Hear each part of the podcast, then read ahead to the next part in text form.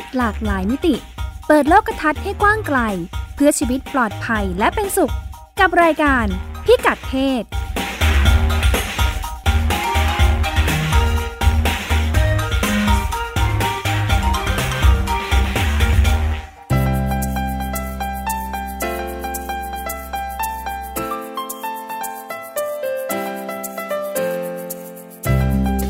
เพศวันนี้ติดตามเรื่องเพศหลากหลายมิติกับเราได้ที่นี่ ช่วงเช็คอิน เจลคุมกำเนิด นวัตกรรมล่าสุดประสิทธิภาพสูง ปลอดฮอร์โมน องค์กรอาหารและยาของสหรัฐเพิ่งอนุมัติให้ขายได้ แต่ยังมีราคาแพง Sex r e c o r d s ทบทวนความก้าวหน้าด้านประชากรและการพัฒนารอบ 25 ปี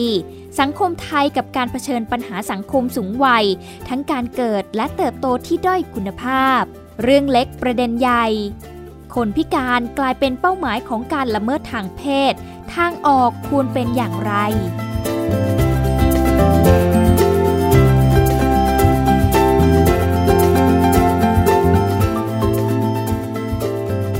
สวัสดีค่ะต้อนรับคุณผู้ฟังเข้าสู่รายการพิกัดเพศนะคะ โดยดิฉันรัชดาธราภาครายการของเราพบกันเป็นประจำทุกสัปดาห์นะคะ ชวนพูดคุยในเรื่องเพศในหลากหลาย แง่มุมนะคะ ตั้งแต่สุขภาพ สังคม วัฒนธรรม วิธีคิดที่เกี่ยวข้องนะคะ วันนี้เรามาว่าด้วยเรื่องสุขภาพ ซึ่งจริง ๆ แล้วเรื่องสุขภาพทางเพศมักจะแยกไม่ค่อยออกกับเรื่องมุมมอง แล้วก็วัฒนธรรมในสังคมนะคะ มาดูกันเรื่อง การคุมกำเนิดค่ะ วิธีคุมกำเนิดมีกี่ชนิด มียาคุมถุงยาง ห่วงคุมกำเนิด ยาฝังคุมกำเนิดที่เราจะนึกออกเร็วๆนะคะ จริงๆแล้ว วิธีการคุมกำเนิดมีมากกว่า 20 ชนิดนะคะ ถ้าลองไปดูกันจริง ๆ แต่ประเด็นก็คือชาวไทยเราเนี่ยใช้กันอยู่แค่ไม่กี่อย่างนะคะ แล้วก็นวัตกรรมคุมกำเนิดเนี่ยนะคะอ่าล่าสุดเนี่ยคือ female condom นะคะหรือถุงอนามัยผู้หญิงเนี่ย ที่ถูกคิดค้นล่าสุดเนี่ยตั้งแต่ 27 ปีที่แล้วเลยนะคะ แล้วก็ไม่ค่อยจะได้รับความนิยม วันนี้คุณพงศธรสโรธนาวุฒิก็เลย ไปเจอข้อมูลค่ะว่ามีล่าสุดสุดๆเลยนะคะ คือเจลคุมกำเนิดเป็นอย่างไรเราจะลองไปติดตามกันในช่วงเช็คอินค่ะ ช่วงเช็คอินสวัสดีค่ะ คุณพงศธรสวัสดีครับ คุณทัชดาครับ ค่ะ เป็นนวัตกรรมล่าสุดเหมือนมานวัตกรรมล่าล่าสุสุดดมันมาอัปเดตค่ะอ่าแล้วอัปเดตข่าวสารในแวดวงอนามัยเจริญพานว่า มีแก๊สเจ็ตอะไรใหม่ ๆ ออกมาครับผมค่ะอันนี้เขาเรียกแกดเจ็ตอ่าได้ด้วยเหมือนกันใช่ไหมก็น่าจะได้เหมือนกันนะเป็แก๊นสเจ็ตเครื่องไม้เครื่องมือ อุปกรณ์ชนิดใหม่อ่าเครื่องไม้เครื่องค่ะมือ เขาบอกว่าตลาดพวกอุปกรณ์คุมกำเนิดนะครับ เป็นตลาดที่แบบ มีมูลค่าทางเศรษฐกิจเยอะมากเลยอืมใครเขาๆบอก็กว่าคุมมีกำเนิดมูลค่ากว่า 5.4 พันล้านเหรียญ 5,400 ล้านเหรียญ ก็แสนล้านกว่าบาทอะต่อปีหนึ่งทั่วโลกค่ะคือเป็นตลาดใหญ่มากฮะอืมแต่เขาบอกว่ามันเป็นตลาดที่ไม่ค่อยมีของใหม่ๆออกมา มันไม่เหมือนวงการไอทีมือถือที่แบบออก iPhone ออกซัมซุงกันได้ทุกปีอืมอ่าเป็นเพราะอะไรมันคิดยากหรือเขาไม่ค่อยสนใจจะคิดกัน จริง ๆ ถ้ามันก็อืมก็ใช่ไหมแวดวงคิดค้นนี่ อืม แสดงว่าไม่จค่อยริงๆเขาบอกว่าอืมใช่ค่ะเหมือนจริง ๆ เหมือนแบบทำวิจัยได้มันต้องใช้เวลาเลยล่ะครับ แล้วก็ค่ะเอ่อเขาบอกที่ผ่านมาถ้าเราลองมองดูประวัติศาสตร์อุปกรณ์คุมกำเนิดที่เราใช้กันทุกวันเนี้ยมันเป็นอุปกรณ์ที่แบบมีอยู่สองอย่างอะมีอยู่แค่สองประเภทเท่านั้นเลย คือเอ่อบล็อกช่องทาง เช่นถุงยางค่ะหรือว่าไดอะแฟมซึ่งเจาะ ไดอะแฟมนี่ก็ diaphragm อธิบายอย่างนี้คือนะเป็นฟองน้ำใส่เข้าไปในอวัยวะเพศหญิงครับ ป้องกันไม่ให้อสุจิไปผสมกับไข่ไม่ก็เคยคืเห็นจะเลยมีนะสองเนี่ยแบบคือเป็นบ้านเราไม่มีแน่บ้านเราน่าจะบ้านเราหาซื้อยากแน่ๆต้องไป import มันแน่นอนๆค่ะอาจจะต้องคลิกซื้อตามเว็บเมืองนอก แล้วต่างประเทศเขาอ่านินิยมกันไหมหรือว่าอะฟองน้ำคุมกำเนิดเนี่ย ฟองน้ำก็ไม่ค่อยนิยมนะครับค่ะคิดว่าหาซื้อยากด้วยอืมอืมค่ะเขาก็แบ่งกันเป็นประเภทใหญ่ๆแค่เอ่อ ถุงยาง พวกถุงยางกับพวกใช้ฮอร์โมน พวกกินยาคุมกำเนิดยาฉีด ยาฝังห่วง IUD อะไรพวกเนี้ยเออเขาคือเขาแบ่งเป็นสองประเภทใหญ่ ๆ แค่นี้เอง ค่ะ คืออืมคือเป็นเป็นทีอุปนี้กมัรนณ์ก็ทางกายภาพเนาะอ่าทำงานตรงๆเลยเป็นคือุอปกรปิณ์ดทางกั้นกายภาพปิดกั้นการทำงานก็ขคือองปิดระบบต่างครับๆค่ะคนรัอบกนั้นให้ทำงานฮอร์โมนกับควบฮอร์คุโมมนไม่ให้อืมอ่าฮอร์โมนผู้หญิงด้วย ค่ะฮอร์โมนเพศหญิงด้วย เท่านั้น ทีนี้เมื่อประมาณ เท่านั้นเท่านั้นเออเราเคยคุยเรื่องยาคุมผู้ชายไปแล้วเขาบอกว่ากำลังพัฒนาอยู่แต่ว่าเหมือนค่อนข้างยากเหมือนกัน เพราะว่ามันต้องไม่ทำให้อะไรความการแข็งตัวขององคชาตลดลงอะไรอย่างเงี้ยครับ คือก็ก็ต้องพัฒนาต่อ แต่ทีนี้ตัวใหม่นะครับ f e x y P H E X X I อ่าเรียกว่า f e x y แล้วกันค่ะอ่าเขาเขาชื่อว่า p e x f e x y ค่ะเขาบอกว่าเมื่ออาทิตย์ที่ผ่านมาเนี่ย ทาง FDA หรือว่าเป็นออยของสหรัฐผ่านอนุมัติเรียบร้อย ทดสอบอะไรเรียบร้อยบอกว่า ให้ใช้ได้และเป็นอุปกรณ์คุมกำเนิดตัวใหม่ที่ไม่ใช้ฮอร์โมน อืมค่ะ อ่า เป็นตัวแรกๆเลย ถ้าถ้าไม่รวมถุงยางนะครับ เป็นตัวแรกที่ไม่ใช้ฮอร์โมนทำงานยังไงผมไปดูรูปมาละค่ะมันจะมีลักษณะคล้ายๆ หลอดหลอดฉีดยา น่าจะต้องฉีดเข้าไป เพื่อให้เจลเข้าไปทำงานข้างในอวัยวะเพศหญิง เป็นเจลอ่าวิธีการ เป็นค่ะเจล เป็นเจลเขาบอกค่ะเป็นเจล หลอดหนึ่งประมาณสองร้อยกว่าเหรียญก็ตีเป็นเงินไทยประมาณห้าพันกว่าบาทแพงอยู่เหมือนกันอืมแล้วมันอ่ามัมันใช้ยังนานไหมคะ มันทำงานอยู่ได้นานไหมเขาบอกว่าให้ใช้ต่อครั้งครับ วิธีการทำงานคือฉีดไปก่อน จะมีเพศสัมพันธ์มาหนึ่งชั่วโมงค่ะ ให้ใช้ฉีดได้เข้าคไปรั้งก่เดีอยวนใช้ได้ครั้งเดียว โอ้ทารุณเหมือนกันถ้าดูราคาอ๋อแล้วอ๋อฮะเอ่อ วิธีการทำงานของเขาคือจะไม่เหมือนยาคุมประเภทอื่น ๆ ครับคือเขาบอกว่ามันจะปรับค่า pH หรือว่าค่าความเป็นกรดด่างภายในในข้างในข้างในอวัยวะเพศหญิงค่ะคือปกติเนี่ยเขาบอกว่าค่า pH ในในช่องคลอดเนี่ยจะอยู่ที่ประมาณ7ถึง8.5ก็คือจะมีความเป็นกลางค่อนไปค่ะทางเบสนิดๆอือะมค่ะ แต่ว่าเจลเนี้ยจะทำให้ค่า pH ลดลงมาเหลืออยู่ที่3จุดกว่าๆจนถึง4คือจะมีสภาพเป็นกรดมากขึ้นค่ะอ่าเขาบอกว่าพอในช่องคลอดมีสภาพเป็นกรดเนี่ย อสุจิก็จะว่ายช้าจนกระทั่งไม่สามารถไปผสมกับไข่ได้อืมอ่า ทดสอบทดสอบเรียบร้อยแล้วครับ ผู้หญิงพันสี่ร้อยกว่าคน ก็เขาก็ไปคำนวณคือเขาจะคำนวณอัตราความสำเร็จเหมือนกัน ว่าไอเนี่ยค่ะมีอัตราความสำเร็จอยู่ที่เท่าไหร่ เขาบอกว่าถ้าใช้ถูกต้อง ถูกวิธีเนะครับฉีดก่อนมีเพศสัมพันธ์หนึ่งชั่วโมง มันจะอยู่ที่ประมาณ93เปอร์เซ็นต์อืมก็สูงอะนะก็สูงนะ แต่ถ้าแต่ค่ะโดยทั่วไปบางคนใช้ถูกใช้ผิดนะครับค่ะอ่าผลก็จะอยู่ที่ประมาณ86เปอร์เซ็นต์ค่ะแล้วทีนี้เขายังบอกด้วยว่าไอ้เจลเนี้ยมันมีความสามารถอีกแบบหนึ่งนะ แต่ว่าก็ต้องรอตรวจสอบอีกทีหนึ่งเขาบอกว่า พอในช่องคลอดมีความเป็นกรดเนี่ย คือมันป้องกันการติดเชื้อโรคหนองในกับหนองในเทียมได้ เขาพูดแบบนี้ด้วยนะ ทางอืมบริษัทพัฒนาค่ะเขาบอกทดสอบมาแล้ว เรื่องจริงไม่ได้ค่ะโกหกอ่าแต่ว่าณตอนนี้ครับทางออยสหรัฐยังบอกว่า ยังคงยืนยันให้เป็นอุปกรณ์คุมกำเนิดก่อน ยังไม่แต่ว่าจะอืมจะจะค่ะดูผลต่อไปว่ามันใช้ป้องกันโรคติดต่อทางเพศสัมพันธ์สองชนิดนี้ได้หรือเปล่าค่ะเฉพาะสองชนิดนี้นะครับไม่ได้รวมทุกชนิด ซึ่งอะที่ผ่านมาอุปกรณ์ชนิดเดียวที่ป้องกันได้ทั้งลูกและโรคเนี่ยก็คือถุงยางอนามัยเนอะใช่ค่ะอ่ามีแค่ถุงยางอนามัย ส่วนอันนี้เขาพูดว่าป้องกันได้นะโรคติดต่อทางเพศสัมพันอืธ์มแต่ได้แค่สองโรคเท่านั้อ๋นอค่ะค่ะ อ่าเขาเขาก็บอกว่าเดี๋ยวต้องทดสอบในกลุ่มตัวอย่างก่อนแหละ เดี๋ยวก็ถึงจะ confirm จริงว่าจะเป็นยังไงค่ะอ่า แล้วทีนี้เขาก็มีการพูดถึงว่าเนี่ย ไอตัวเซ็กซี่เนี่ยครับ ที่จะออกมาใหม่เนี่ยมันเหมือนเป็นแบบตัวเปลี่ยนอนาคต อุปกรณ์คุมกำเนิดในโลกอนาคตเลยค่ะเขาก็ตื่นเต้นกันใหญ่ว่าเฮ้ยเดี๋ยวต่อไปเนี่ย คนคงแห่กันไปซื้อแน่ ๆ เลยโอ้ราคาเออมันจะเขามีถูกงานลงไหมอะคุณพงศธรผมคิดว่าพอมีหนึ่งบริษัทออกมาแล้วเนี่ย บริษัทอาจจะทำให้อื่นๆก็น่าจะต้นทุนถูกคิดลงอ่าน่าอ่าน่าจะทำให้ต้นทุนถูกลงได้ หรือค่ะว่าบางทีอาจจะย้ายที่ผลิต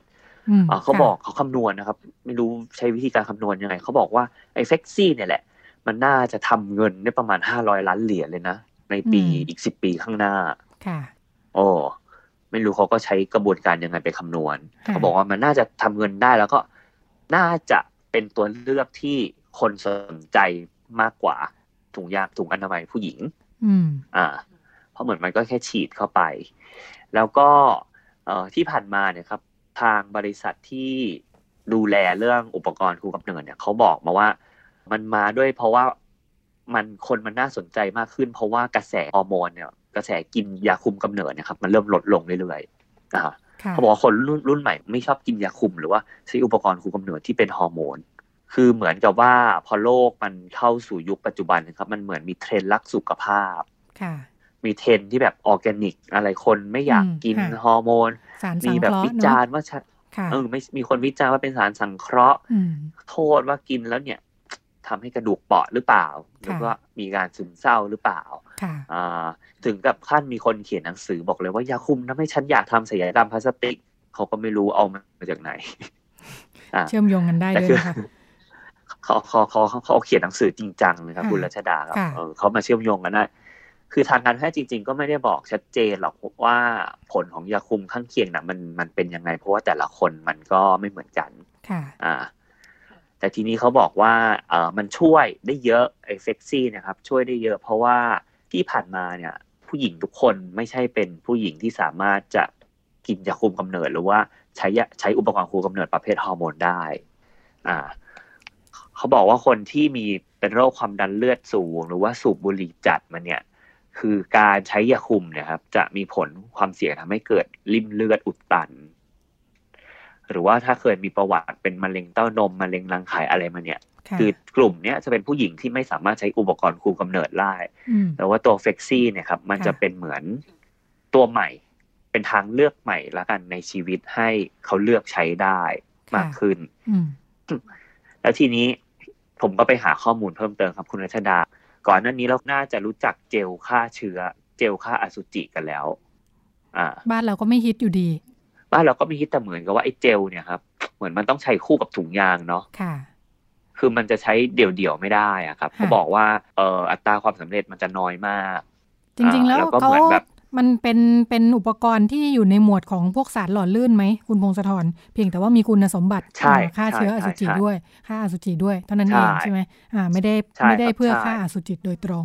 ไม่ได้เพื่อฆ่าอสุจิโดยตรงแล้วเหมือนกับว่าค่ะอัตราความสำเร็จเขาน้อยมากมากๆแล้วก็ค่ะเหมือนมันทำให้เกิดผลข้างเคียงว่าทำให้ระคายเคืองอย่างเงี้ยครับอืมค่ะอืม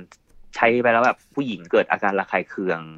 เขาก็เลยบอกว่าเจลนี่แหละรอมาดูก่อนละกันว่าจะเป็นยังไง แต่ว่าเขาบอกผลข้างเคียง จากการใช้นะครับในกลุ่มตัวอย่างเขาบอกว่าค่อนข้างน้อย แล้วก็น่าจะใช้ได้ในภายในเดือนกันยานี้ครับ เลื่อนไปอืมเพราะค่ะโควิดค่ะภายในกันยานี้จะเริ่มวางขายสู่ท้องตลาด แล้วก็ในไทยเราน่าจะมีคนเอาเข้ามาดูเหมือนกันคิดว่านะครับ อืมแต่ราคาสูงขนาดนี้เชื่อว่าทำตลาดยาก โดยเฉพาะสำหรับอืมในบ้านเรา ใช่ แต่ก็ในบ้านเราพูดถึงคุณสมบัติฟังดูน่าสนใจ เพราะว่าจริง ๆ แล้ว วิธีคุมกำเนิดแต่ละชนิดก็จะมีข้อดีข้อด้อยต่างกันไปเนาะอันนี้ก็เหมือนกับใช่ไปอุดช่องว่างหลายอย่างเหมือนกันเนาะครับผมค่ะแต่เราก็ที่เราพูดกันว่ามันมันเป็นตลาดที่ไม่ค่อยมีคนคิดใหม่ๆเราก็มันนึกมันก็เหมือนมันเป็นไอเดียคิดยากจริงๆอะครับคุณรัชดาเนาะให้ดิฉันคิดแต่ยากแน่ๆ น่าจะต้องเป็นอืมผู้เชี่ยวชาญ ผู้ที่ใช่แหมถ้าเขาทำนวัตกรรมอะไรกันเยอะแยะดิฉันว่าถ้าเขามาแบบคิดกันอย่างจริงจัง มันก็น่าจะมีอะไรใหม่ ๆ ออกมาเยอะนะอืมอืมอืมอืมค่ะ ค่ะใช่บ้านเราจริง ๆ แล้วที่บอกว่ามีหลายชนิดนะดิฉันเคยไปเดินเดินดูตามตามร้าน ต้องเป็นร้านแบบว่า เรียกว่าอะไรนะร้านขายยามีแบรนด์เนี้ยอ่าไปถามดูว่ามีอ่าฮะอุปกรณ์คุมกำเนิดสร้างสรรค์อะไรบ้างเนี่ย เคยเจอว่าครับมีผม แผ่นแปะคุมกำเนิด อ่า มาขายในบ้านเราอืมซึ่งจริง ๆ แล้วก็อืมก็น่าสนใจมากเลยนะ แผ่นแปะคุมกำเนิดอือฮึราคาอยู่ประมาณ 400 ประมาณ 400 บาทถ้าครับจำไม่ผมผิดอ่าก็ใช้ได้ประมาณเดือนหนึ่งเดือนหนึ่งอะค่ะ แต่ก็เคยเจอทางทางผู้ที่ผลิตนำเข้าก็บอกว่า อ่า พอมาใช้บ้านเราเนี่ย มีข้อจำกัดครับว่ามันผมจะเหมือนเหมือนกลุ่มเขาเรียกอะไรนะ พวกพลาสเตอร์อะพลาสเตอร์ปิดแผลอะคุณพงศธรอ๋อค่ะครับคือผมคือบ้านเราเป็นเมืองร้อนเนาะ พอพอแปะแล้วพอแล้วเหรู้งื่อสึกออกแตะอะไรอไปย่างเงี้ยเหงื่อออกอ่า มันก็จะเผยออ่ามันอ่าก็ซึ่งหลุดซึ่งมันเป็นฮอร์โมนอ่าเหมือนกันทีนี้พอมันเผยอเนี่ยครับผมฮอร์โมนมันก็เข้าสู่ร่างกายไม่ไม่เต็มที่อืมเออก็อาจทำให้ประสิทธิภาพอืมลดลง แล้วก็วงแหวนคุมกำเนิดอืมอ่า ที่ใช้ใส่ในช่องคลอดอืมก็ไม่นิยม ก็ไม่ฮิตเหมือนกัน อ่าอันนี้ก็เคยเข้ามาในบ้านเราราคาประมาณพอๆกับแผ่นแปะนี่แหละอืม ส่วนห่วง IUD ก็ต้องไปโรงพยาบาลทำด้วยใช่ไหมครับค่ะ ถ้าเป็นเป็นกลุ่มอืมยาฝังคุมกำเนิดอ่าห่วงห่วงคุมกำเนิดอืมเนาะอ่าพไปวกนี้ต้องเดินไปให้ร้านขายยาไม่ได้อ่าทำเองไม่ได้ ต้องไปหาหมอ ต้องไปที่โรงพยาบาลเพื่อใช้บริการอืมค่ะอืมก็อืมเป็นเรื่องราวที่คุณพงศธรนำมาอัปเดตกัน จริง ๆ แล้วคุยกันได้เรื่อยๆ ดิฉันว่าต่อให้ไม่มีนวัตกรรมใหม่เนาะไอ้ที่มีมาแล้วเนี่ยอืมเราก็ไม่ค่อยครับผมไม่ค่อยรู้จักคุ้นเคยกันสักเท่าไหร่ ก็น่าสนใจถ้านำมาพูดคุยรวมทั้งใช่ไอ้ที่เราใช้ใช้กันอยู่เราก็เนี่ยรู้จักกันแค่ถุงยางใช่กับยาคุมนี่แหละค่ะ ที่ใช้ครับกันอยู่ผมบางทีเราก็ยังไม่ได้รู้จักมันมากเนาะจริงๆ แล้วมันก็มีความเสี่ยงที่แตกต่างกัน แล้วก็ต้องเลือกใช้ให้เหมาะสมกับแต่ละบุคคล ค่ะ ขอบคุณคุณพงศธรมากค่ะครับผมขอบคุณครับ ช่วง Sex Records หลังจากที่ได้รับฟังเรื่องการพัฒนา อุปกรณ์การคุมกำเนิดชนิดใหม่ไปแล้วนะคะ เราลองมาดูภาพใหญ่กันบ้างนะคะ ดูเหมือนจะยังเกี่ยวข้องกับเรื่องของการคุมกำเนิดกันอยู่ แต่ก็จะเป็นในระดับประเทศระดับระหว่างประเทศนะคะ ในช่วงสัปดาห์ที่ผ่านมา กองทุนประชากรแห่งสหประชาชาตินะคะ หรือ UNFPA ร่วมกับสภาพัฒน์นะคะสำนักงานการพัฒนาเศรษฐกิจและสังคมแห่งชาตินะคะ มีการจัดเปิดตัวรายงานที่ใช้ชื่อว่า การพัฒนาประชากรเพื่ออนาคตที่ยั่งยืนของประเทศไทย 25 ปีหลัง ICPD นะคะ ICPD คืออการประชุมนานาชาติว่าด้วยเรื่องประชากรและการพัฒนา ซึ่งจัดขึ้นเมื่อ 25 ปีที่แล้วนะคะ 2537 ที่ประเทศอียิปต์นะคะ ความสำเร็จของไทยที่ถูกพูดถึง ในระดับนานาชาตินะคะคือเรื่องของการคุมกำเนิด เพราะว่าไทยเนี่ยมีการคุมกำเนิดตั้งแต่ปี 2503 นะคะเรามีการวางแผนครอบครัวทำให้ครอบครัวผู้หญิงผู้หญิงเนี่ยมีทางเลือกในชีวิตเพิ่มขึ้นนะคะในการที่สามารถตัดสินใจได้ว่าจะมีลูกไหมจะมีเมื่อไหร่จะมีกี่คนนะคะ เมื่อก่อนถ้าย้อนกลับไปดูรุ่นสมัยคุณปู่คุณย่าคุณตาทวดเนี่ยนะคะ ลูกมีเฉลี่ยครอบครัวละ7คนอืมเขาบอกว่า7คนนี่หมายถึง 6 คน 8 คน 10 คน 12 คนนะคะ มาดูวันนี้เนี่ย แต่ละครอบครัวมีลูกแค่1นถึงสคนเอง มี 3 คนนี่ตกใจนะ มีลูกเยอะจัง วัยทำงานมีจำนวนเพิ่มขึ้น ในช่วงก่อนหน้านี้พอวัยทำงาน มีจำนวนมากขึ้น เพราะมีลูกจำนวนไม่มากนะคะทำให้ครอบครัวนี่ก็สามารถจะนำเงินรายได้เนี่ยมาให้ลูกมีคุณภาพชีวิตที่ดีสามารถเรียนต่อกันสูงๆนะคะ ผู้หญิงก็ได้เรียนสูงสมัยก่อนถ้า ถ้าครอบครัวฐานะไม่ดีต้องลูกหลายคนเนี่ยนะคะถ้าต้องเลือกเนี่ยเขาก็จะให้ผู้ชายเรียนก่อนผู้หญิงยังไม่ต้องเรียน ตอนนี้มีลูกแค่คนสองคน ลูกทุกคนจะได้รับการศึกษาสูงนะคะ ผู้หญิงก็เข้าสู่ระบบแรงงาน เยอะมาก พอประชากรโดยรวมมีจำนวนน้อย คุณภาพชีวิตก็ดีนะคะ เพราะว่าดูแลระบบสามารถดูแลได้อย่างทั่วถึง มีการตั้งครรภ์ปลอดภัย การคลอดปลอดภัย เด็กเกิดมาได้รับการจดทะเบียนเกิดไม่ตกหล่นนะคะ ได้เข้าเรียน แล้วก็แรงงานระดับปริญญาตรีของเราเพิ่มสูงขึ้น 2 เท่าในทุก 10 ปีนะคะ ความยากจนลดลง ถือว่าความสำเร็จในการพัฒนาประชากรในการทำให้ประชากรลดลงคุมกำเนิดได้เนี่ยทำให้สามารถพัฒนาเศรษฐกิจได้อย่างรวดเร็วนะคะ ในช่วงที่ผ่านมา ตัดภาพมาถึงปัจจุบัน ประเทศไทยเจอปัญหาคล้ายๆ กับที่หลายประเทศเจอค่ะ พอเราคุมกำเนิดได้ดีเนี่ย ปัญหาที่ติดตามมาคือ วัยแรงงานจากที่เราบอกว่าจำนวนลดลงก่อนหน้านี้นะคะ ปัจจุบันเขาเริ่มเริ่มสูงวัยกันแล้วนะคะ เป็นผู้สูงอายุเริ่มเกิดภาวะต้องพึ่งพิง ในขณะที่เด็กเกิดใหม่เนี่ยน้อยลงเรื่อย ๆ นะคะ คนรุ่นใหม่จำนวนมากก็โสดนะคะ ไม่เจอคนถูกใจก็บอกว่าไม่แต่งงานดีกว่า แล้วก็คนที่แต่งงานก็ถึงจะอยากมีลูกแต่ถ้าเห็นว่าไม่พร้อมนะคะ ต้องทำงานเดี๋ยวต้องมีภาระเลี้ยงลูก หลายคนก็งั้นไม่มีดีกว่า อืม ปัญหาโครงสร้างประชากรเกิดขึ้นค่ะ พอพอเจอโจทย์แบบนี้ พอคนวัยทำงานเริ่มน้อยลง แต่ว่าต้องมีผู้สูงอายุเป็นภาวะพึ่งพิงจำนวนมากขึ้นนะคะ เกิดปัญหาว่าใครจะทำงานเพื่อพัฒนาเศรษฐกิจ ใครจะจ่ายภาษีนะคะ ลูกหนึ่งคนถ้าในระดับครัวเรือนเนี่ยเขาเทียบว่า ลูกหนึ่งคนเนี่ยอาจจะต้องทำงานเพื่อเลี้ยงดูผู้สูงอายุในบ้านสามถึงสี่คนนะคะหนึ่งพ่อสองแม่สามอาจจะ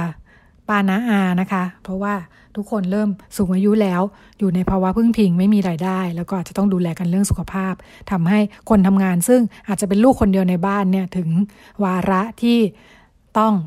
ทำงานเพื่อเลี้ยงดูทุกคนในครอบครัวนะคะ นอกจากนี้ขณะที่เราพูดถึง ว่ากลุ่มคนวัยทำงาน มีความพร้อมเรียนสูงเข้าทำงานที่ดีไม่ยอมมีลูก กลุ่มที่มีลูกเพิ่มขึ้น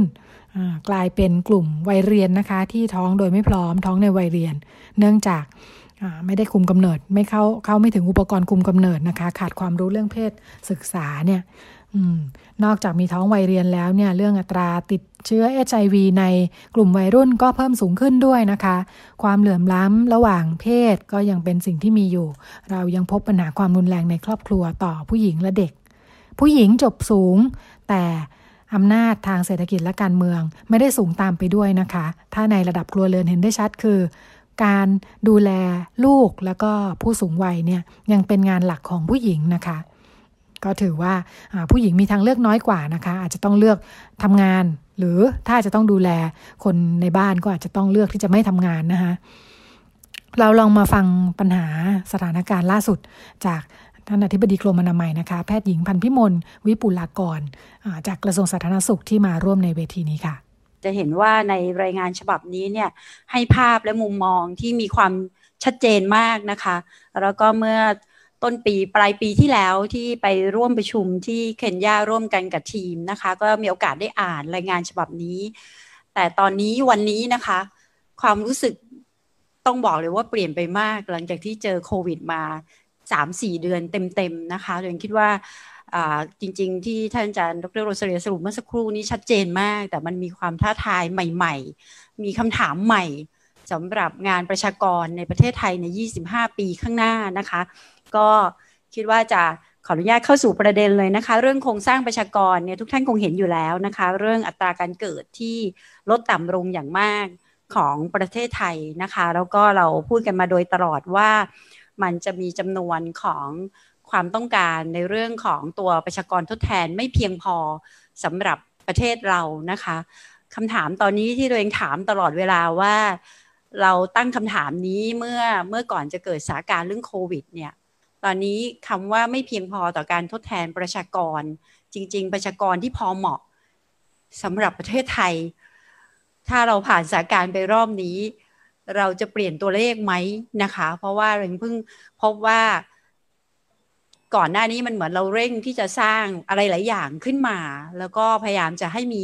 กำลังทุกอย่างเพิ่มขึ้นหมดนะคะ เพื่อจะตอบสนองหลายเรื่องที่เราเรียกว่าเป็นการพัฒนาประเทศ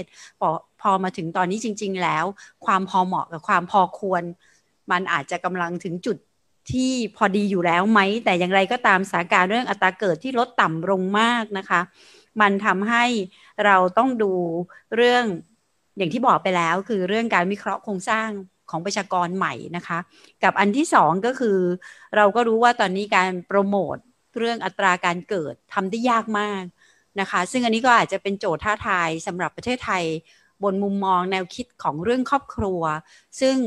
มันจำเป็นต้องเปลี่ยนวิธีคิดหรือวิธีมองต่อสาการเรื่องครอบครัวที่เปลี่ยนไป เราอาจจะไม่สามารถอยู่บนแนวคิดว่า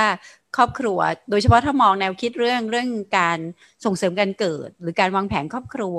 ที่เดิมเราประสบความสำเร็จเรื่องการคุมกำเนิดใช่ไหมคะแล้วเราก็มาคุยกันว่า จริง ๆ ตอนนี้มันเป็นการตัดสินใจของแต่ละครอบครัวที่เขาจะวางแผนเรื่องคุณภาพชีวิตของสมาชิกในครอบครัว ซึ่งโจทย์ของเขาอาจไม่ใช่การมีบุตร หรือการมีครอบครัวคือการแต่งงานเพื่อที่จะมีลูก มันเปลี่ยนไปมากนะคะ ตรงนี้ก็เป็นความ ท้าทายสำหรับคนทำงานด้านสุขภาพด้วยเหมือนกันนะคะว่า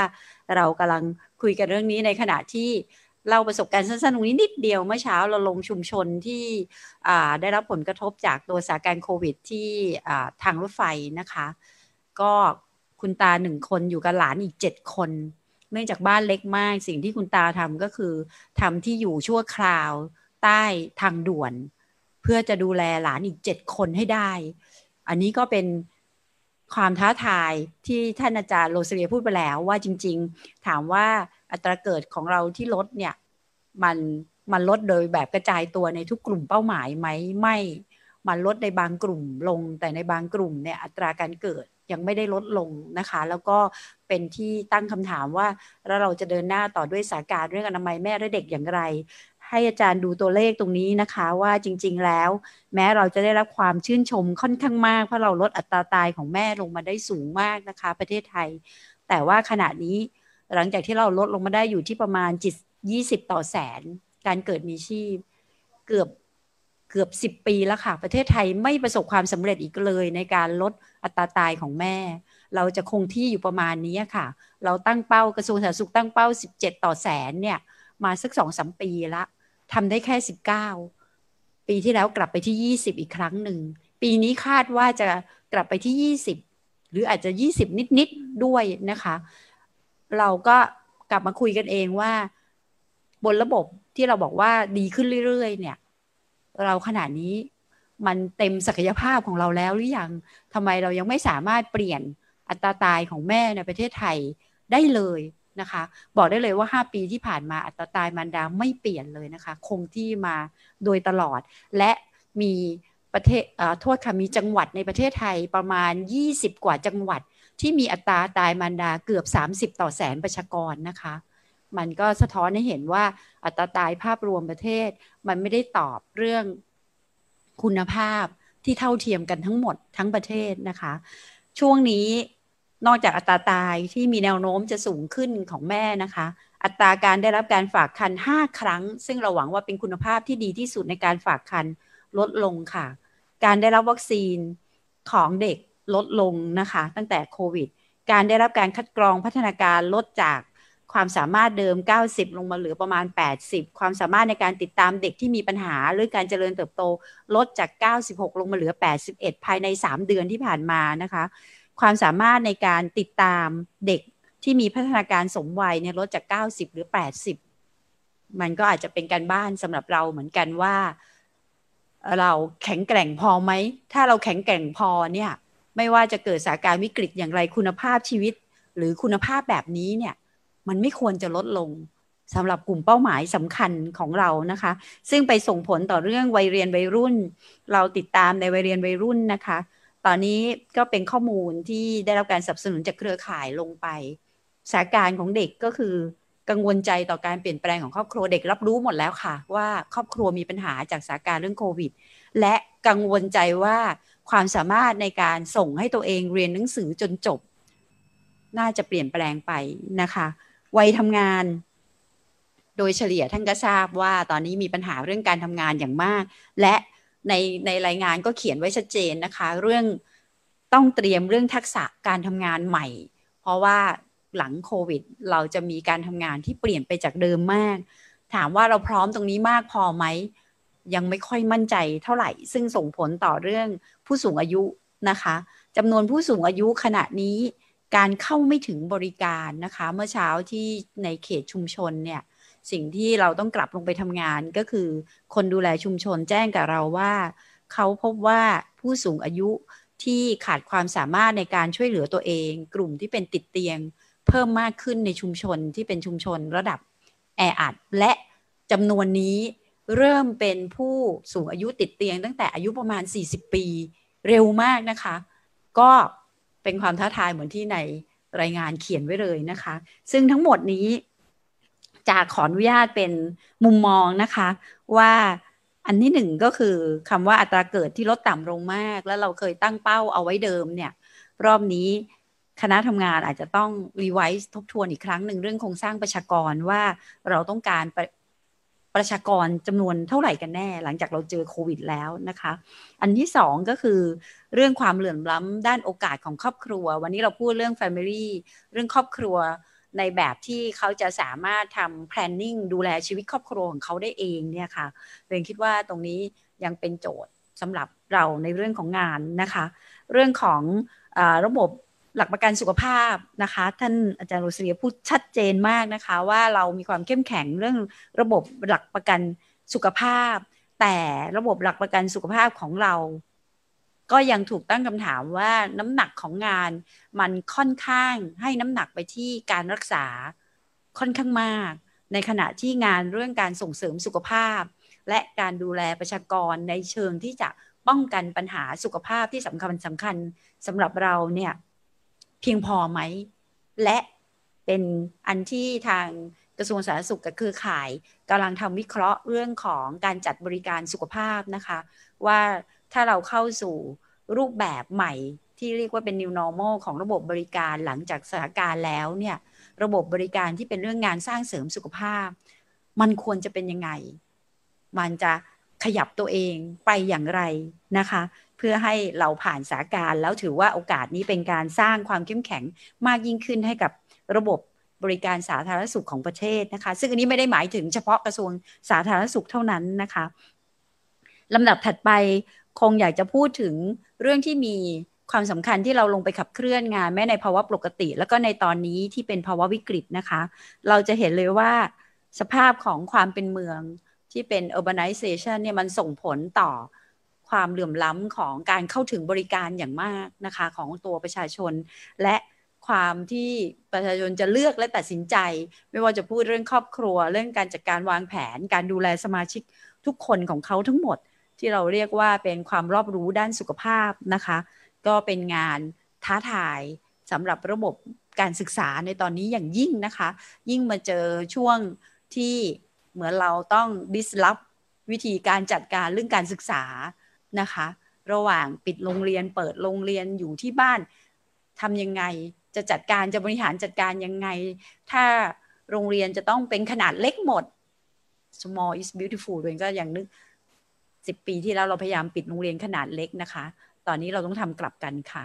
เราต้องไปพยายามทำให้เป็นโรงเรียนขนาดเล็กทั้งหมดเนี่ยเราจะทำยังไงให้ความเข้าใจและความรอบรู้อันนี้มันกลายเป็นเครื่องมือสำคัญ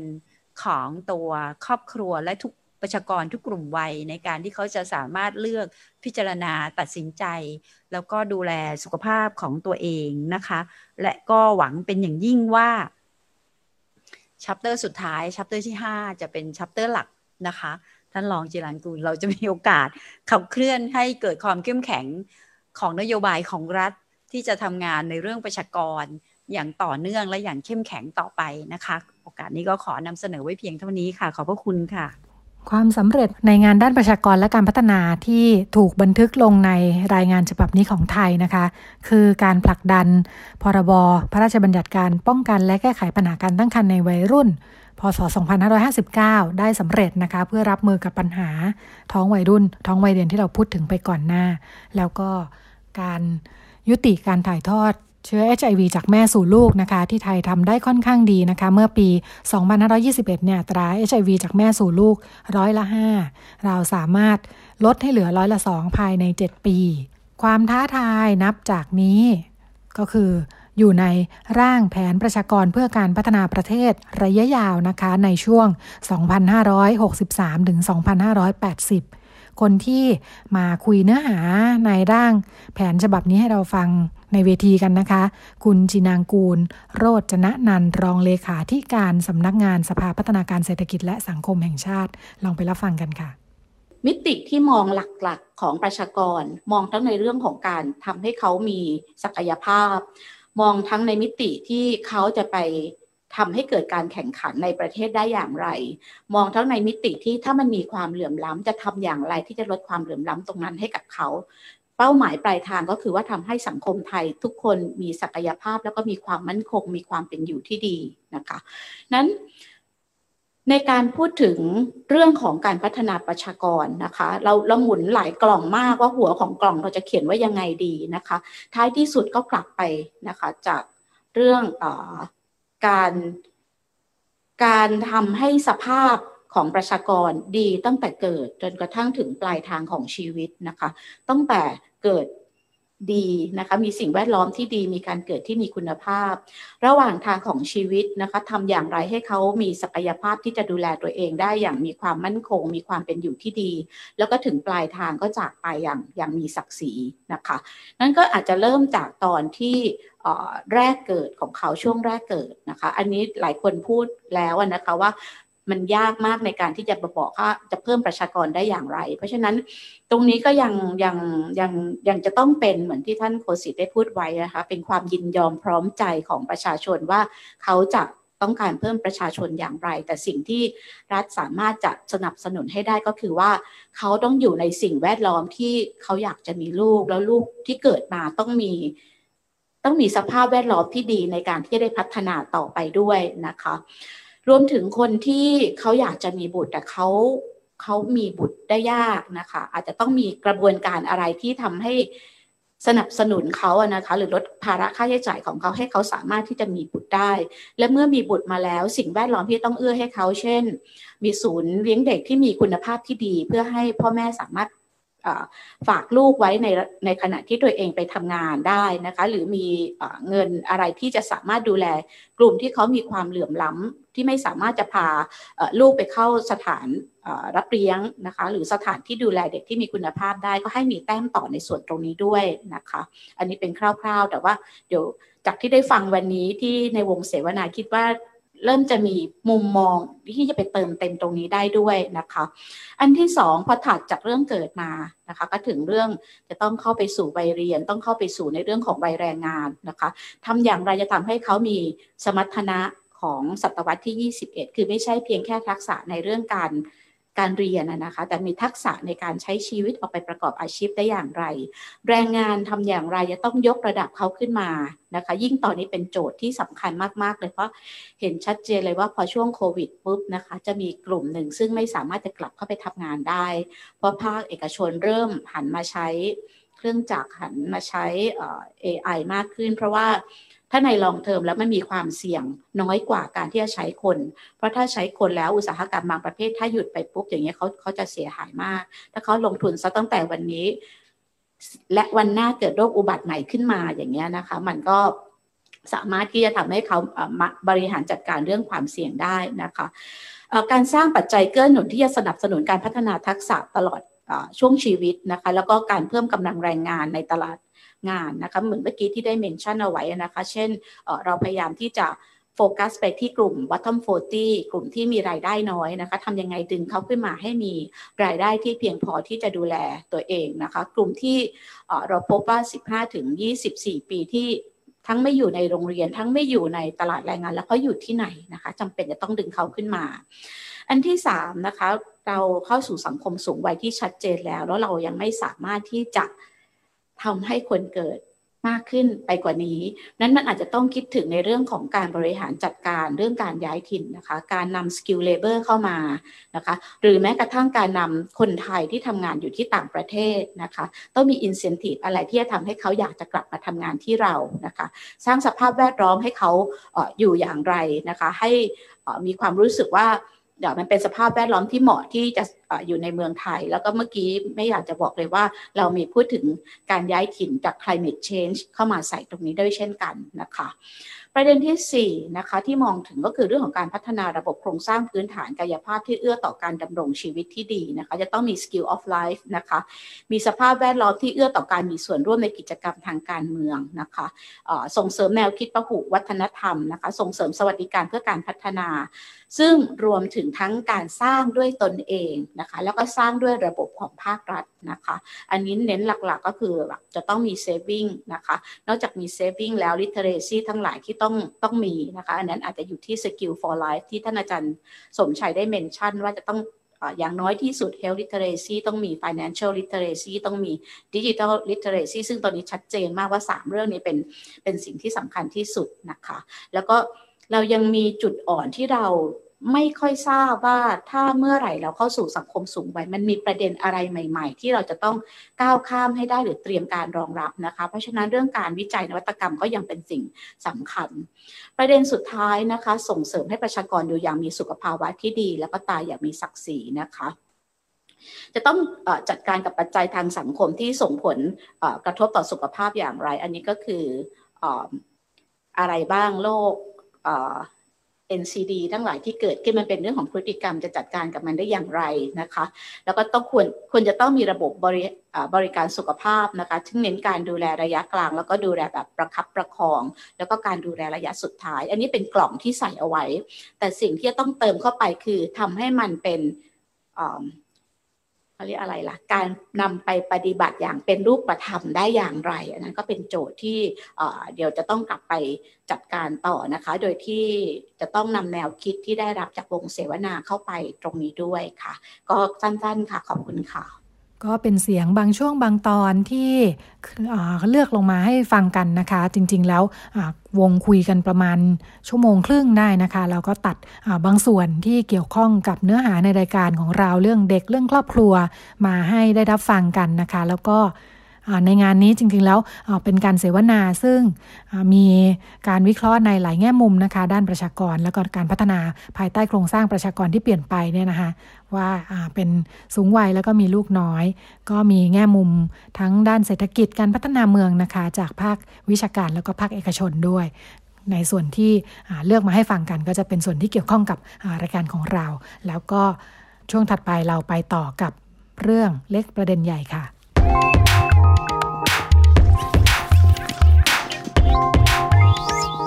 เรื่องเล็กประเด็นใหญ่ ในช่วงเรื่องเล็กประเด็นใหญ่นะคะ เราก็คุยกันต่อเนื่องนะคะว่าด้วยเรื่องเพศกับความพิการ สัปดาห์ที่แล้วเราคุยกันว่า คนพิการนะคะ มักจะถูกมองว่าไม่มีเพศ ไม่สนใจเรื่องเพศ ไม่น่าจะยุ่งเกี่ยวกับเรื่องเพศเนี่ยปัญหาที่ตามมาคือ เกิดการทำหมันให้กับคนพิการโดยที่คนพิการเองไม่ได้สมัครใจไม่ได้เต็มใจในเยอะมากนะคะ ไม่ได้ขอความยินยอม อย่างไรก็ดีเราก็คุยกันว่า การมีลูกไม่ได้ถูกทำหมันเนี่ยนะคะไม่ได้เกี่ยวข้องกับการป้องกันการละเมิดทางเพศแต่อย่างใดนะคะทำให้ปัญหาแย่ลงไปอีก เพราะว่า พอถูกละเมิดทางเพศแล้ว ไม่ท้องความจริงท้องเนี่ยหลายครั้งก็เป็นสิ่งที่ทำให้บอกว่าเกิดปัญหานี้ขึ้นนะคะ คนพิการอาจจะถูกละเมิดโดยไม่มีใครรู้ เราก็คุยกันต่อกับคุณหนูนรัตพรไกลเลิกนะคะ จากเว็บไซต์ disable.me สวัสดีค่ะ สวัสดีค่ะค่ะ ปัญหาเป็นยังไงเรื่องการละเมิดทางเพศสำหรับกลุ่มคนพิการ อืมน่าจะเป็นปัญหาที่เกิดขึ้นตลอดค่ะ ค่ะ คือน่าจะ จริง ๆ ก็คล้ายๆ กับคนทั่วไปในสังคมที่ปัญหาการล่วงละเมิดทางเพศก็ยังเกิดขึ้นเนาะมีทุกระดับตั้งแต่เล็ก ๆ น้อยๆไปถึงใหญ่โต มีทุกระดับ คนพิการเองก็มีแนวโน้มที่จะเกิดการล่วงละเมิดทางเพศได้มากกว่ากลุ่มอื่น ๆ เพราะว่าหลายครั้งเขาเป็นเขาเป็นกลุ่มคนที่อาจจะไม่สามารถสู้ได้ ไม่สามารถบอกเสียงของตัวเองได้ว่า ใครมาทำเราใครมารังแกเราอะไรอย่างเงี้ยค่ะ โดยเฉพาะสมมติคนในคนกลุ่มหูหนวกเนี่ย ถึงแม้เราจะบอกนะว่าเขาเห็น เขาเห็นนะว่าใคร แต่เขาสื่อสารกับคนอื่นไม่ได้รอบข้าง คนที่กระทาก็อาจจะรู้สึกว่าถ้าโดนไปละเมิดคนนี้จะไม่ไปบอกคนอื่น หลายครั้งมันก็มันก็เลยทำให้เกิดเหตุการณ์ การล่วงละเมิดคนพิการขึ้นค่ะ รวมทั้งไม่ว่าจะจากครอบครัวเนาะแล้วก็จากคนดูแล คนดูแลผู้ดูแลแล้วก็หรือไม่ก็ คนอื่น ๆ ทั่วไปเลยที่เราจะสามารถจินตนาการได้ค่ะ ความความพิการแต่ละประเภทมีความเสี่ยงต่างกันยังไงบ้าง พอจะยกตัวอย่างไหมคะอืมถ้าเป็นคนพิการที่พิการรุนแรงเนาะแล้วต้องมีผู้ช่วยอะค่ะ ตลอดเวลาเนี่ย หรือบางครั้งผู้ช่วยก็คือคนในครอบครัวเนาะอืม แต่ว่าจริง ๆ โอเค อยากอาจจะอธิบายคำว่าผู้ช่วยนิดนึงก่อนเพื่อให้เพื่อให้คนฟังได้ตามทันกันเนาะ ก็คือจริง ๆ ผู้ช่วยคนพิการหรือภาษาอังกฤษเขาเรียกว่า personal assistant นะคะก็คือ PA จริง ๆ แล้ว PA เป็นตำแหน่งนะ PA ไม่ใช่ครอบครัว คือหลายคนมักจะคิดว่าพอพูดว่าผู้ช่วยก็ให้คนในครอบครัวช่วยไปสิอะไรอย่างเงี้ย แต่จริง ๆ มันมีมันมีการปฏิบัติอยู่ว่าผู้ช่วยเนี่ยจะต้องเป็นคนที่ไม่มีอำนาจเหนือกว่าคนพิการ คือเมื่อเราพูดในกรณีนี้เนี่ยครอบครัวจะถูกตัดทิ้งเนาะ เพราะว่าบางครั้งพ่อแม่เนี่ยก็มีอำนาจเหนือกว่าเราในการบอกให้เรากินสิ่งนี้ แต่งตัวอย่างนี้อะไรอย่างเงี้ย แต่ว่าผู้ช่วยจะไม่มีอำนาจในการตัดสินใจนั้นนะคะ กลไกของผู้ช่วยก็เลยจำเป็นมากสำหรับสำหรับคนพิการรุนแรงที่ไม่สามารถลุกขึ้นมาหยิบเสื้อผ้าจากตู้เองได้ ไม่สามารถเดินไปซื้อกับข้าวเองได้ แต่ผู้ช่วยนี่แหละจะเป็นคนที่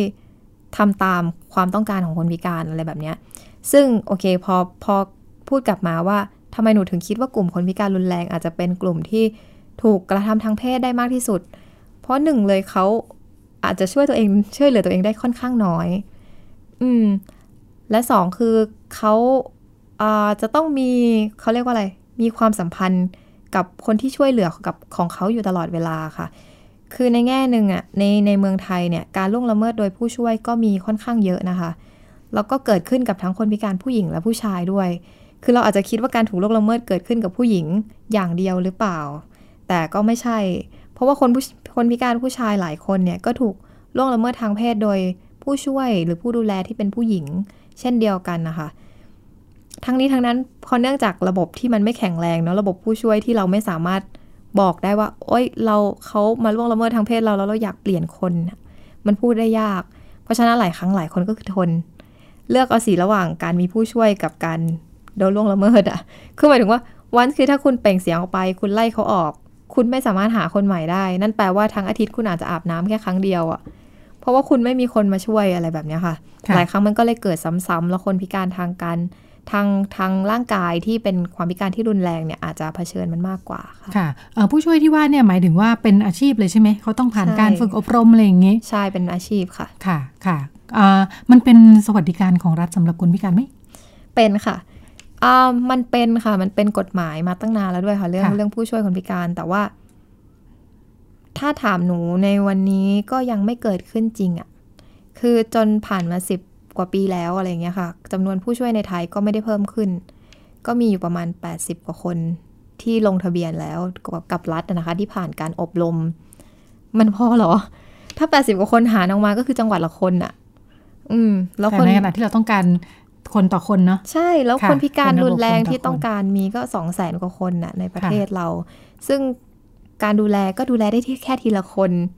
ดูแลได้แค่อาจจะวันหนึ่งห้าคนอย่างมากอะนะคะ ถ้าเกิดเซซะว่าคนละสองสามชั่วโมงผัดกันอะไรเงี้ยเพราะฉะนั้นมันไม่เพียงพออะเพราะฉะนั้น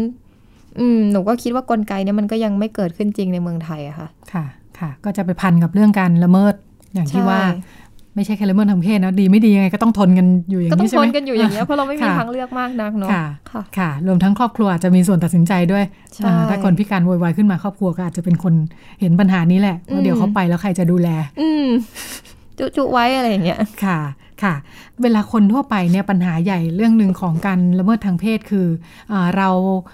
ไม่ได้มีความแม่นยำชัดเจนนะว่า แบบไหนอันไหนคือเรียกว่าละเมิดอืมแบบไหนใช่เรียกว่าไม่ใช่ค่ะ พอถึงปัญหาของคนพิการเจอแบบนี้ไหมอืมหนูคิดว่าก็มีนะค่ะ คือโอเค อาจจะต้องแบ่งเป็นสองกลุ่มก็คือกลุ่มที่ไม่รู้เลยว่า การล่วงละเมิด แบบไหนคือล่วงละเมิดค่ะ คือแค่ไหนคือโอเค แค่ไหนคือไม่โอเค ก็จะมีค่ะกลุ่มนี้ที่ไม่รู้ว่าการทำการมาจับส่วนนี้เป็นการ ล่วงละเมิดหรือเปล่า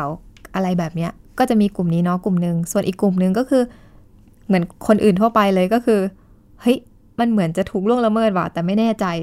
ว่ามันใช่ไหม เรารู้สึกว่าเราไม่กล้าไม่กล้าบอกคนอื่น ไม่กล้าเปล่งเสียงเราไปเพราะเรารู้สึกว่ามันเป็นเรื่องที่น่าอายเขาแบบคนที่มาล่วงละเมิดเราเขาได้ทำลายคุณค่าบางประการของเราไปแล้วทำให้เรารู้สึกไม่มีความมั่นใจ พอที่เราจะ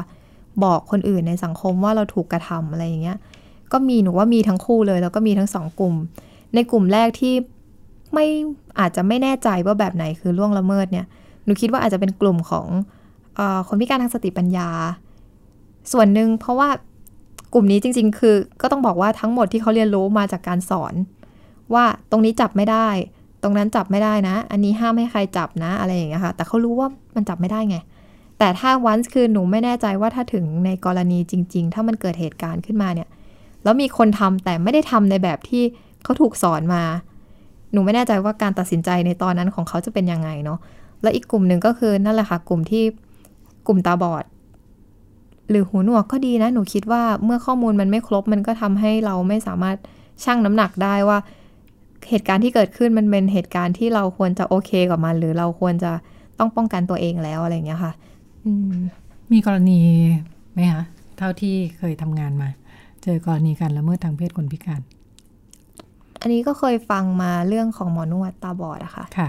ก็คือหมอนวดเป็นผู้หญิงเนาะหมอนวดหมอนวดแผนนวดแผนไทยอะค่ะ ก็เป็นหมอนวดตาบอด แล้วก็มักจะถูกล่วงละเมิดโดยลูกค้า อืม คือด้วยความที่มันมีอำนาจต่างกันอยู่นิดนึงในความค่ะเป็นเป็นพนักงานที่ให้บริการกับคนที่มารับบริการเนี่ย การส่งเสียงของเขาการที่จะป้องกันต่อสู้เพื่อตัวเองอะ่ะมันน้อยลง แล้วก็หลายครั้งเขาไม่แน่ใจว่าว่าสิ่งที่เอ่อคนลูกค้าที่มาใช้บริการทำเช่นจับแขนบ้าง จับเอวเนี่ย เป็นการล่วงละเมิดเขาหรือเปล่าอะไรอย่างเงี้ยค่ะ อืม ก็จะมีเคสแบบนี้เล่าให้ฟังอยู่เรื่อยๆ หรือแม้แต่คนตาบอดเอง อันนี้ตลกมากเลย คนตาบอดเองรู้สึกว่าตัวเองอาจจะไปล่วงละเมิดคนอื่นอืมโดยไม่รู้ตัวค่ะ เพราะว่าหลายครั้งคนตาบอดอะผู้หญิงอาจจะปัญหาน้อยกว่า แต่บางครั้งคนตาบอดผู้ชายเนี่ยต้องการจะจับคนอื่นเพื่อเดินไปไหนมาไหนเนาะให้เขานำทาง แล้วก็เขามองไม่เห็นไงเขาอยากจะจับแขนแหละ แต่บางครั้งเขาก็ไปคว้าส่วนอื่นของร่างกายของคนอื่นที่เขาไปขอความช่วยเหลือ โดยที่เขาก็ไม่รู้ว่ามันคืออะไร แล้วเขาก็พูดว่าเขาจะมีความกังวลมากๆ ถ้าคนที่เขาขอความช่วยเหลือเป็นผู้หญิง ถ้าเกิดคนที่ไปคนตาบอดเป็นผู้ชายเนาะแล้วเขาไปขอความช่วยเหลือจากผู้หญิงเนี่ยเขารู้สึกว่าเขากลัวที่จะตัวเองจะไปทำอะไรที่ทำให้ผู้หญิงคนนั้นรู้สึกว่าเขาแบบไปไปล่วงละเมิดตรงไหนหรือเปล่าอะไรเงี้ยค่ะนี่ก็เป็นความกังวลค่ะ ค่ะ ทางออกเป็นยังไงนะอย่างเรื่องแบบเนี้ย โอ้ยหนูนึกหนูคิดว่าทางออกมันก็คงต้องอยู่ที่คนมันต้องเคารพสิทธิ์คนอื่นอะค่ะ คือหมาในยถึงแง่ของแบบว่าการป้องกัน ถ้ามองจากมุมที่คนที่มากระทำนะใช่เออคือก็เรายากอยู่เราเรารู้สึกว่าค่ะมันก็คงเป็นทางออกเดียวกับเดียวกับที่ทั่วโลกเขารณรงค์กันอยู่ว่าเออเราต้องเคารพในสิทธิเนื้อตัวร่างกายของคนอื่น เราจะไปละเมิดสิทธิ์เขาไม่ได้ อืม หนูก็คิดว่ามันคงเป็นทางออกเดียวกันค่ะ เรื่องนี้อาจจะแบบโอเค มีความพิการเข้ามาเสริมตรงที่เราอาจจะมองว่าเขาอาจจะเป็นเหยื่อได้ง่ายกว่า แต่ในแง่นั้นคุณก็ไม่ไม่มีสิทธิ์ที่จะไปล่วงละเมิดเนื้อตัวร่างกาย หรือจะไปทำอะไรใน ถ้าเขาไม่ได้ยินยอมอะหนูคิดว่าไม่ไม่สามารถทำได้ค่ะค่ะ การที่คนพิการมีความเสี่ยงที่จะถูกละเมิดทางเพศ ประเด็นเนี้ยมันเป็นที่ห่วงใยไหมของคนดูแลของคนรอบข้าง ถ้าห่วงใยแล้วเนี่ยมันมีความพยายามที่จะป้องกันสอนเป็นพิเศษหรือว่าอะไรไหม ว่าเอ้ยต้องระวังตัวต้องดูแลตัวเองยังไงคงไม่ค่อยนะหนูหค่ะนูไม่ค่อยถ้าเป็นในในจริงๆ หนูคิดว่ามันควรแอดเข้าไปในค่ะในการเรียนการสอนด้วยซ้ำเรื่องนี้นะหนูไม่แน่ใจว่าสำหรับคนไม่พิการมีสอนด้วยหรือเปล่าเหอะในก็ในยังแบลำาบกเรียนะใช่แต่ก็เลยถามเป็นพิเศษ เพราะว่าคนเอ่อพิการเนี่ยน่าจะแบบว่าได้ถูกห่วงใยมากกว่านะอ่าเป็นประเด็นที่นึกถึงว่าอาจจะถูกรังแกก็ได้ หนูคิดว่าน้อยมากค่ะน้อยมากค่ะ คนพิการก็จะเรียนรู้เอาเอง เพราะว่าค่ะ โอเค มันมีเคสหนึ่งที่หนูได้เคยไปสัมภาษณ์เนาะแล้วเขาก็เป็นพี่ผู้หญิงพิการที่นั่ง wheelchair ทำอาชีพขายลอตเตอรี่ค่ะ แล้วก็อยู่อาศัยคนเดียวที่ห้องพัก อืม โอ้โหตกใจมากตอนเข้าห้องเขา ล็อกสี่ชั้นอะคือแบบประตูไขแล้วไขอีกไขแล้วไขจนแบบพี่ล็อกอะไรเยอะแยะ ตอนแรกหนูถามอะหนูงงเขาบอกว่าเขาอยู่คนเดียว แล้วรู้ไหมว่าเขาดูข่าวทุกวันเลยที่ผู้หญิงอะถูกข่มขืนผู้หญิงถูกฉุด อะไรอย่างเงี้ยแล้วเขาก็รู้สึกว่าการอยู่คนเดียวมันไม่ปลอดภัย แล้วยิ่งเขา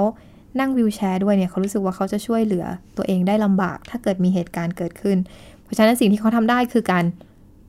ล็อกกุญแจหลาย ๆ ชั้นที่ห้องของตัวเองอะไรแบบเนี้ย ซึ่งหนูรู้สึกว่า เออมันมันก็เฟลตั้งแต่การสอนทุกคนในสังคมว่าเราห้ามไปล่วงละเมิดคนอื่นด้วยแล้วก็น่าจะเฟลเรื่องการเอ่อ ทำความเข้าใจในการป้องกันตัวเองด้วยค่ะว่าเราจะต้องมีวิธีการยังไงได้บ้างที่เราจะป้องกันตัวเองได้ อย่างหนูเห็นโอ้หลายคนไปเรียนแบบไปเรียนต่อยมวยไปเรียนคาราเต้เพื่อมาป้องกันตัวเองอะหนูว่าก็เออก็ดีค่ะ ก็ก็ดีแต่ว่าก็ไม่ได้ทุกคนที่จะทำได้มอย่างนั้นวิธีป้องกันตัวที่ดีคืออะไร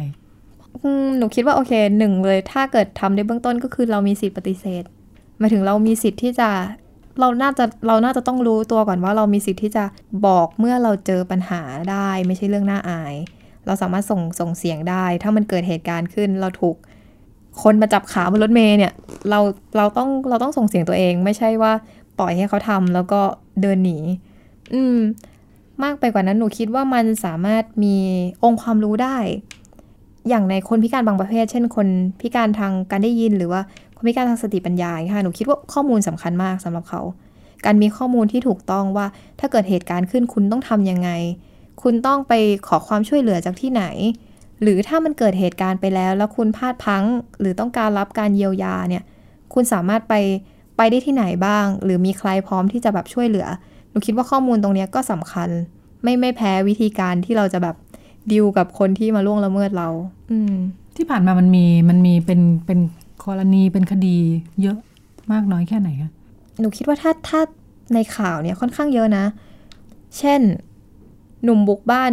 กระทำชำเราสาวพิการอะไรแบบนี้หนูเห็นบ่อยมากเลยนะ หนูเห็นเยอะมาก แต่ว่ามันมักจะถูกนำเสนอออกมาในภาพแบบ อันนี้เป็นความรู้สึกส่วนตัวหนูนะ ก็คือ ก็เขาสติปัญญาไม่ปกติไง เขาก็เลยโดนแบบเนี้ย คือหลายครั้งเราให้ความรู้สึกนี้ ไม่ได้พูดถึงสิทธิของตัวของของตัวคนที่เป็นเหยื่อเลย มีแต่พูดถึงว่าเออ เพราะความไม่ปกติของเขาไงในด้านสติปัญญาทำให้เขาป้องกันตัวเองไม่ได้ แต่ว่าเราเราคิดว่าถ้ามันจะดีคือในการที่สื่อนำเสนอเรื่องเหล่านี้นำเสนอได้ แต่ว่าคิดว่าอยากให้ต้องมีการ aware ว่าว่าแล้วเราจะป้องกันมันได้ยังไง เราจะทำยังไงไม่ให้เกิดเคสต่อๆไป เพราะว่าต้องยอมรับว่าประเทศไทยมัน มีความเป็นอยู่ที่ค่อนข้างแออัดในบางพื้นที่ที่ที่ที่สามารถเกิดเหตุการณ์ได้ค่อนข้างง่าย รวมถึงในในชนบทที่บางครั้งก็บ้านอยู่ในทุ่งนา บ้านอยู่ห่างไกลมากๆ เวลาเกิดเหตุการณ์อะไรเหล่านี้ขึ้น มันไม่มีใครรู้ค่ะว่า ว่าเกิดขึ้นอะไรอย่างเงี้ยเราคิดว่าถ้าเกิดเป็นไปได้ก็อยากให้มีการแบบบอกด้วยว่าเราจะต้องทำยังไงเพื่อป้องกันมันอะไรอย่างเงี้ยค่ะ ค่ะ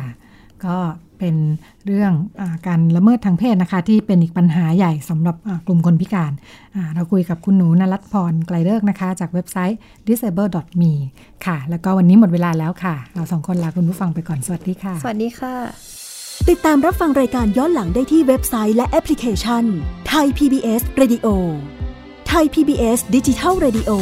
วิทยุข่าวสารสาระ เพื่อสาธารณะและสังคม